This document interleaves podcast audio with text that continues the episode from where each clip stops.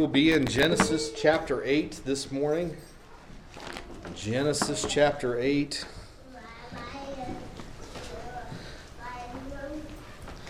Thankful for God's word.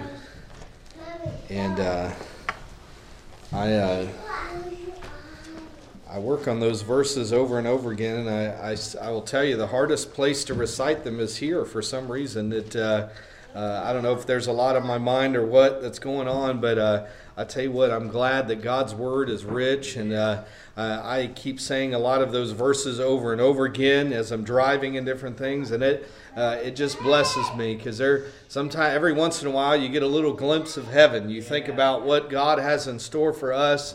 Uh, and it's a blessing. It helps us to go on. I'm telling you what, this world, uh, I don't find satisfaction in this world. It's just not there. You know, I don't find peace in this world. It's not there. Uh, but I'll tell you what I find in this world is I find the fingerprints of God all over it. He not only did He create it, but I look around, like Brother Preston said, and I can see people that have been saved and, and see the before and after and see what God's doing. I look in my life and see what He's done in my life life. And it's amazing, isn't it? It's amazing what he's done.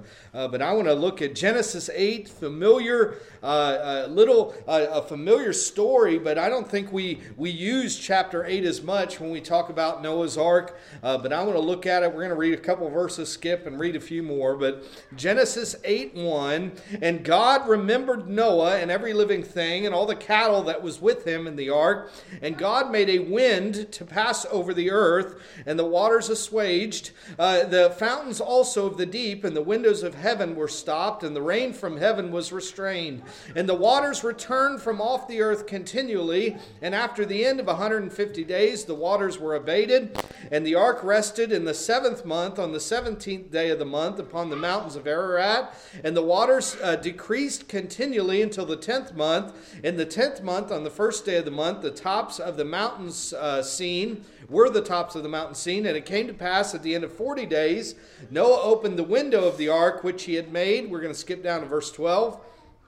And he stayed yet another seven days and sent forth the dove, which returned not again unto him any more. And it came to pass in the six hundredth and first uh, year, in the first month, the first day of the month, the waters were dried up from off the earth. And Noah removed the covering off the ark and looked, and behold, the face of the ground was dry.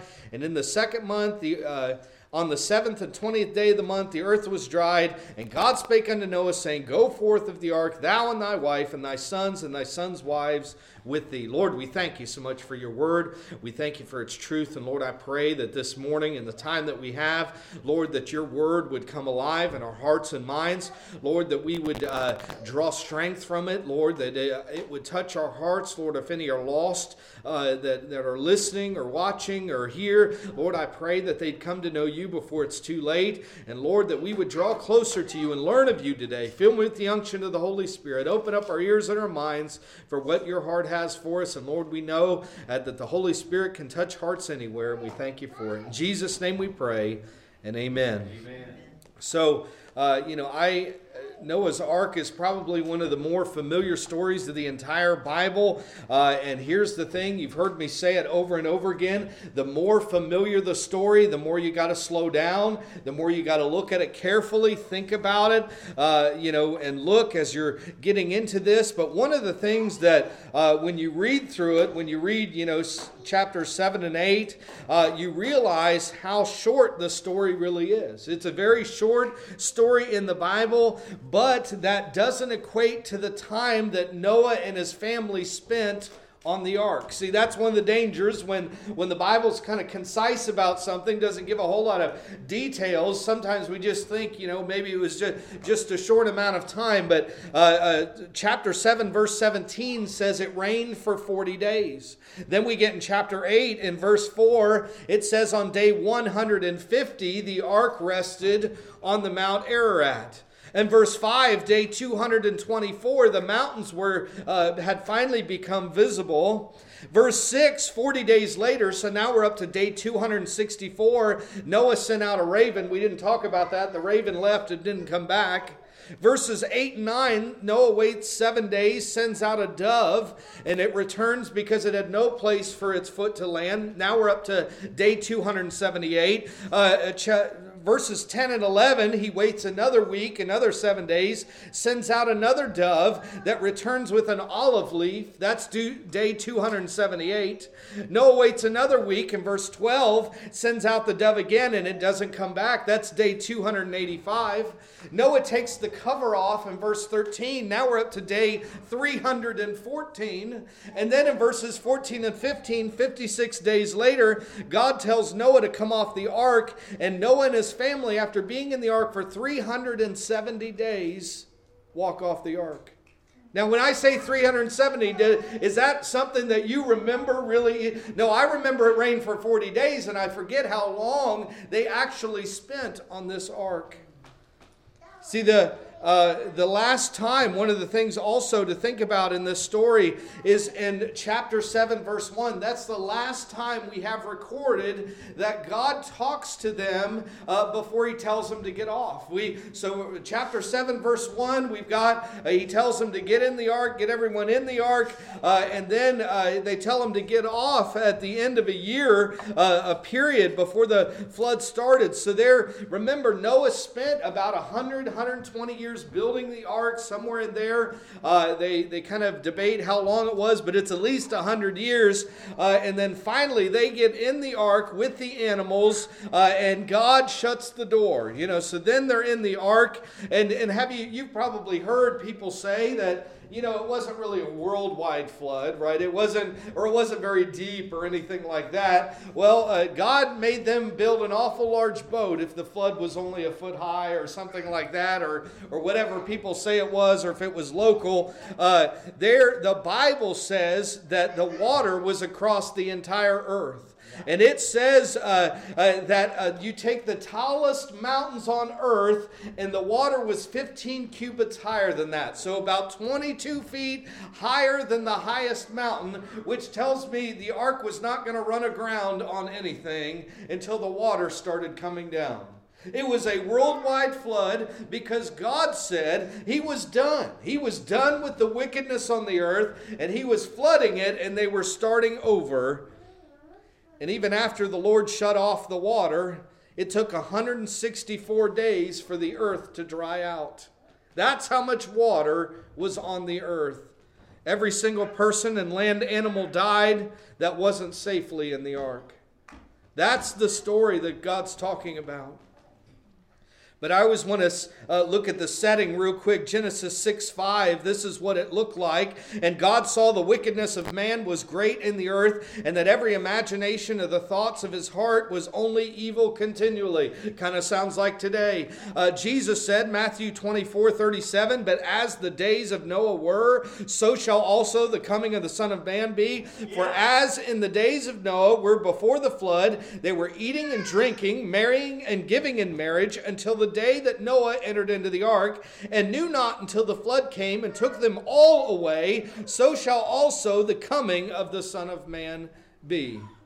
So in the Bible, we have described before the flood came, there was great wickedness. And also, not only that, Jesus said there was a spiritual apathy. They didn't really care about anything, right? Second Peter 2 5 says Noah was a preacher of righteousness. So as Noah was building the ark for those at least 100 years, he's also preaching righteousness. He's also telling people the truth. He's saying that judgment is coming uh, as as he's building the ark, and I, I said it in Sunday school, that is what faith looks like, by the way. I believe God, but I don't just believe God sitting on my rear. I believe God by getting up and doing what he says he's going to do in my life. So for Noah, he said, I want you to build an ark to save you from judgment. Noah said, Amen, and grabbed a hammer. Amen. That's what he did. He got up and he believed it and he started working on it. I'm here to tell you uh, don't tell me you have faith if you're just sitting and doing nothing and waiting on God. That's not faith. Anyway, we'll keep going. Jesus says they were eating and drinking, marrying and giving in marriage. And I remember the first time I really looked into that closely and I thought, now wait a second, none of those things are sinful. Right? Eating, we all eat. Drinking, we got to drink. You'll be dehydrated if you don't. Marrying, giving in marriage, what's the problem? You know what the problem was? Because I asked the Lord a long time ago, I said, Lord, you got to help me with this. It doesn't make sense. What's the problem? And He's saying, hey, they're living their life as if judgment would never come. They're living their life as if a flood would never come. Why would you be so uh, infatuated with where you're going to eat, where you're going to drink, what you know, plans for down the road when the flood is coming and it's going to kill you if you don't do something about it? But that's what this world is doing today. Amen. They're, they care more about where they're going to eat, where they're going to drink, where they're going to uh, uh, do, you know, get together and everything else and future plans, yet they're not planning for eternity. Yeah. Amen. That's what we're seeing. And I, I, truly believe this is my sanctified imagination, but I truly believe that there were they there were a lot of people that saw the ark. It was so big, it would not have it would have been something that people would have heard about. And I, I believe a lot of people would have seen it, and especially the ones that lived nearby where he's building it. And I believe there were, uh, and this is where it's a little imagination, it's not in the Bible, but I believe there were people that were eating outside and were watching watching animals walk into that ark and thought, wouldn't you look at that? Isn't that strange? That seems a little strange. All those animals walking up into the ark. I don't think Noah had to force uh, a lot of these animals because some of them he couldn't have. But I think God just had them go right up in there. And there are people saying, isn't that strange? Now, can I get the menu? Yeah. Right? Yeah. All the while the flood was coming. Yes. This world is acting as if Jesus will never come back. And that's exactly what Jesus was saying. The days of Noah will look like the days before I come back, where there will people that will live their life as if Jesus doesn't exist, as if judgment will never come and they'll never have to stand before him. And that's I believe today. I believe our life our lifetime is very close to Noah's lifetime, what it looked like. And all this wickedness though all the hopelessness spiritually genesis 6 8 but noah found grace in the eyes of the lord. There was sin rampant everywhere wickedness was growing evil hearts everywhere. God was ready to send judgment but noah found grace in the eyes of the lord and he didn't perform a bunch of rituals. He didn't uh, join up with something. Uh, he didn't do enough good deeds to outweigh his bad deeds. No the grace came from god to noah where he was at and saved his soul from judgment. Amen. Uh, and then, aren't you glad? God uh, promises later that he will not flood the earth again uh, in judgment, but 2 Peter 3 6 and 7, whereby the world that was then was being overflowed with water perished. That's Noah. Uh, but the heavens and the earth, which are now by the same word, are kept in store, reserved unto fire against the day of judgment and perdition of ungodly men.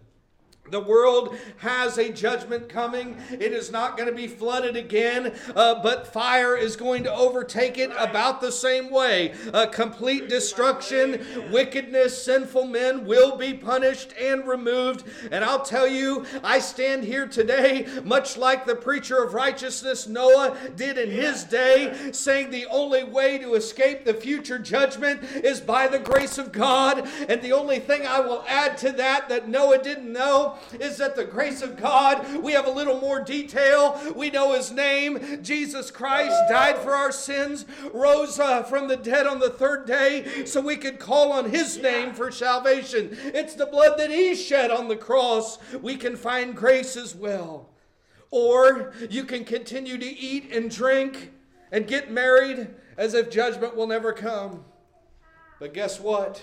You do that, and one day you will find yourself in hell, and you will be standing next to those from Noah's day that are still in hell today because they decided not to listen to God, not to go to God's grace, not to get in the ark of safety, not to call on Jesus' name. It's all the same. You've got to respond. God's grace is free. God's grace is available. God's grace will come to you where you're at but you got to respond by faith. Amen. Amen. That's what Noah did. Hebrews 11, 7, by faith Noah, being warned of God of things not seen as yet, moved with fear, prepared an ark to the saving of his house, by the which he condemned the world and became heir of the righteousness which is by faith. He didn't just pray a prayer, like I said a minute ago, or make a pledge to God to live a better life. No, he responded by faith. See, God warned him the flood was coming and told him to build an ark, and he did it. He could have said, Lord, I believe you, but I'm not building anything and he would have been in the same flood as the rest of them. But he built the ark, and Noah gave up whatever his former life was and built the boat. A lot of us have seen it, the, the replica in Kentucky. They're 510 feet long and 51 feet high. And I love after we went and seen it, Brother Preston came back and said that thing was big enough for whoever wanted to get into it. And I say, Amen. Same thing with heaven. It is big enough for everybody that will trust in Jesus Christ. There's plenty of room. God has room. Hell is the one that has to expand its borders. You want to escape the coming judgment of God and start a relationship with Jesus Christ, it takes faith too. Romans 10 9, that if thou shalt confess with thy mouth the Lord Jesus and shalt believe in thine heart that God raised him from the dead, thou shalt be saved. God's not going to ask you to spend a hundred years making an ark like he did Noah. But I believe he's got a special plan for each of your lives and my life. He'll have something for you that'll make a difference for the kingdom of heaven for eternity. But I want to go back to the beginning there, Genesis 8 and verse 1. And remember, Noah and his family spent a year, just over a year, on the ark. And do you realize something? Their life before they got on the ark compared to when they were on the ark, everything was totally different. Amen? Everything was different. Nothing from the prior life was the same. There is there nothing would be the same after the flood, after they walked off of the ark. Remember the earth was full of wicked people when they got on. But when they got off, they were the only ones. That was it. Amen. Uh, but here's the question. Yes, they would start over with a clean slate and everything else. But remember, I told you God told them to get on, and a year later, God tells them to get off. But what about in the middle? Amen. We don't have the details in the Bible. What about the middle? And I was thinking about this. If you were on the ark with them, you could ask this question How long do we have to wait? How long do we have to wait to get off of the ark? See, we don't know what they did every day right? We don't have, God didn't give us those details. Remember, the Bible is concise, it doesn't give every detail of everything, it gives us what's important, and He doesn't tell us. I mean, we know on one hand, they would have had to taken care of the animals. You know, they would have had to do certain things, certain chores every day to keep things running, uh, to get food and things like that. But you think about if you were on the ark with them, days would have turned into weeks, Weeks would have turned into months, and month after month going by. Now, I know a lot of us have toys and pictures and cartoons and everything of Noah's Ark, and they all have a whole bunch of windows on the side, but that's not what the Bible says. The Bible says uh, that God instructed Noah to make one window Genesis 6 a window shall thou make to the ark, and in a cubit shall thou fashion it above. One window at the top. They didn't have all the portholes. They didn't have the balconies. They didn't have all those things like a cruise ship does today. One window out of the top. And guess what? Noah could not look out of it normally.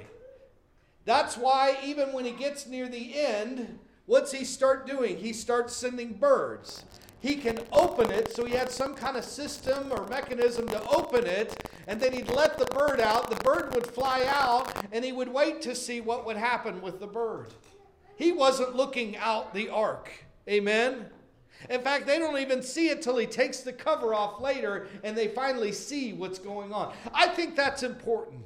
I think on one hand, God did not want them looking around at the destruction and everything else, didn't want them to see the waves, didn't want to see all of the things in judgment going on. If they needed to look somewhere, God provided one direction for them to look, and that was up. I'm here to tell you, I believe that this world wants to have all of us as Christians looking horizontally all the time. And when we look horizontally all the time, what do we see? We see sin sin, we see destruction, we see heartache, we see pain, we see the problems of this world. And what God really wants us to do, I believe, is to look up. Amen. Wants us to look up to Him, to trust Him, to call on His name, and say, you know what? I, I can hear things outside, but I'm not concerned with outside. I'm concerned with you, God. Amen.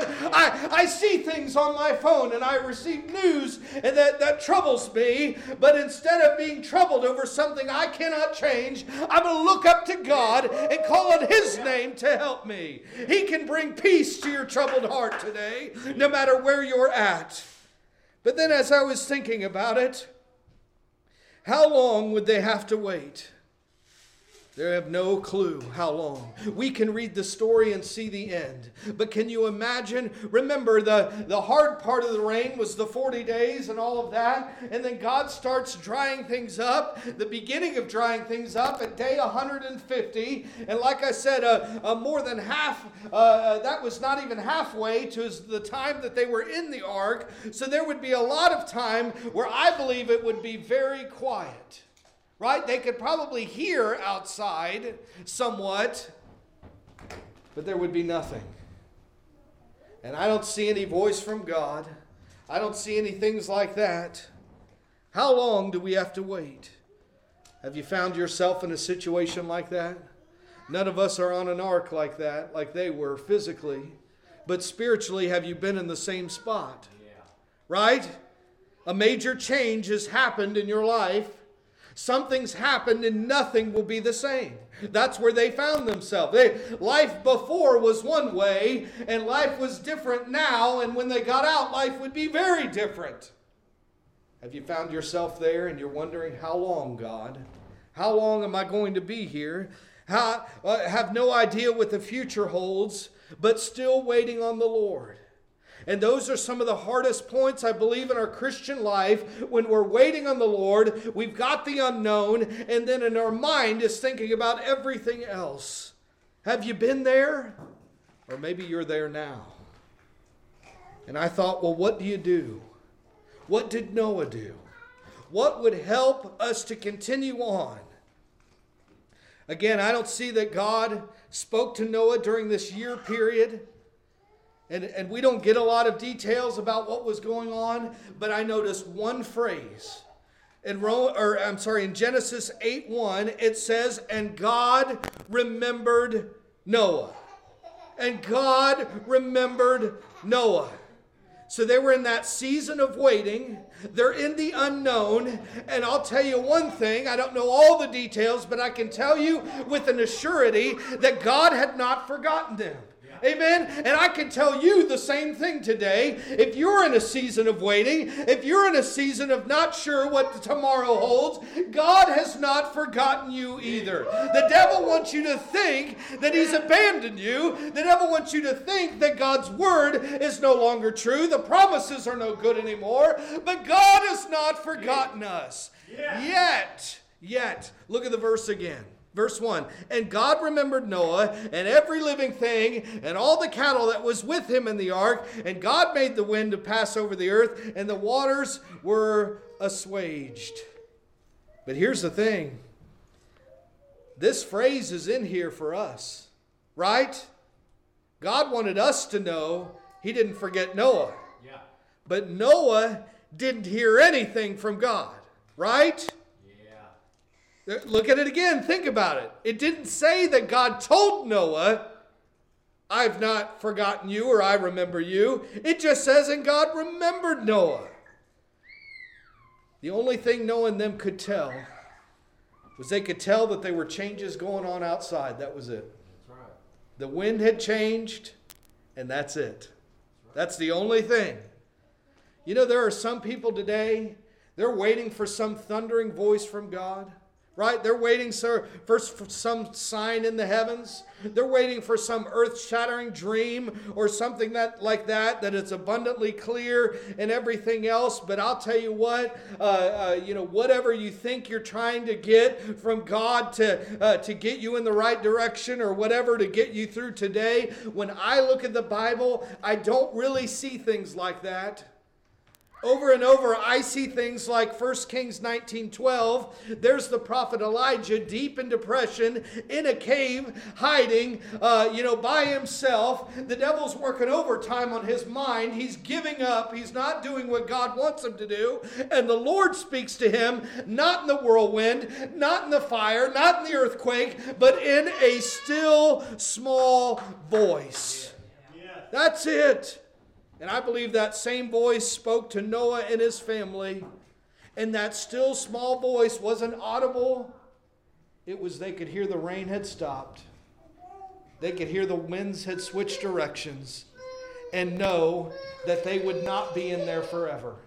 Amen? Amen. And that's it. And I'm telling you one thing I don't have a groundbreaking message from heaven. I don't have something that's going to, I don't have a message in the sky. I don't have a miracle to show you. But what I do have is the Bible right here. And I'm here to tell you that if you're in that period, if you're in that spot, all life has changed. Some event has happened to you. Uh, life's never going to be the same. You're wanting something huge. You're not sure what's going on. You don't know if God uh, uh, is still uh, cares about you or anything else. Let me tell you, not by my authority, but by the authority of God's word. Hebrews 13 5. Let your conversation be without covetousness and be content with such things as ye have, for he has said, I will never leave thee nor forsake thee. You want a still small voice today? It's right there. God is saying, I will never leave you and I'll never forsake you. The only person on this earth that has ever been forsaken by God was Jesus Christ on the cross when he was dying for our sins and God turned his back on him and God the Father did and and Jesus is crying up in heaven and saying, My God, my God, why hast thou forsaken me? He went through the forsaking, so you and I never will. But you may be in the ark today, spiritually. You may be in a spot where you're not sure what tomorrow holds. And I don't know what day you're in right? Uh, I, they were in, you know, day 150 when some changes started happening, but they had 164 left uh, to go. I don't know where you're at. I can't give you a percentage today, but I'll tell you one thing. Whether the trial ends later today or whether it ends the day you uh, close your eyes in death or the Lord calls you home, one way or another, the trial will end and it will end with you seeing Jesus face to face. Seasons of change, times of doubt and fear. It seems like God is far away and forgotten you. But don't you believe the devil's lies. Don't you believe your own mind and logic. Don't believe your emotions that can lie to you as well and make you feel a certain way that you don't like. Don't trust in your emotions or anything else. Because you know what? You can look back, and I can look back in our life and go back to the last trial and the trial before that and the trial before that and ask yourself, looking into the past, did God forsake me? Did God forget me back then? No. It felt like he did sometimes. I didn't feel good. My mind was tore up. I was deep in depression, but God was with me. And eventually the sun came up the next day. And eventually God got me out of that. And there he was. So here's what I have to say to you. And here's what I would say to Noah if I was with them. And here's what I would have had to say to myself is keep on walking by faith. Yeah. Keep on trusting yeah. in God. Keep on praying, keep on relying in His grace, and keep on, instead of looking horizontally, you open that window up to heaven. Amen. You pull the lever up, you open it up, and you look up towards Him, and you say, You know what? It is God. It's God. And don't quit. The Lord gave me something a very long time ago. One of the first few messages that I ever preached was Joshua and Jericho. Popular passage to teach and preach from. And you know how they walked around seven times. And I asked the Lord back then, Lord, why did you make them walk around so many times in silence? And the Lord, sometimes He gives you things for free. Sometimes He returns my question with a question. And sometimes He said, Mike, I want you to go outside and walk around your house seven times. And I thought, well, that's ridiculous, but I'm going to do it. And He said, don't say a word. So I walked around. And I walked around. And I walked around and I noticed something. I noticed where my eyes were looking. The first time I walked around, I was noticing I, I, I stuck real close to the house because obviously we don't have something as high as Jericho, but I stuck as close as I could to just get as best of a feeling as I could of how high something would be. And guess where my eyes were the first time? I was looking up at how big the wall was. Right? How's this wall coming down if we're just walking around it? That was a couple trips, about two of them, two or three. And then I noticed about the third, fourth time, somewhere around there, I'd looked at the wall enough. I was tired of the wall. I started looking outward the other way. Started almost ignoring as if the wall was there. Started looking around at different things, right? And then I noticed the last time I walked around, I had looked at the wall, I'd looked out, there was only one place to look left, and that was up toward God. And I realized right there that's what God wanted them to do. That's what God wanted Noah to do. That's what God wants us to do. Is stop looking out. Stop looking at the phone. Stop looking at the TV. Stop looking in it of our own selves and look up to Him. Amen. That's how we continue. I'm going to ask everyone to stand. We get a song. I'm thankful for God's word, aren't you? Amen.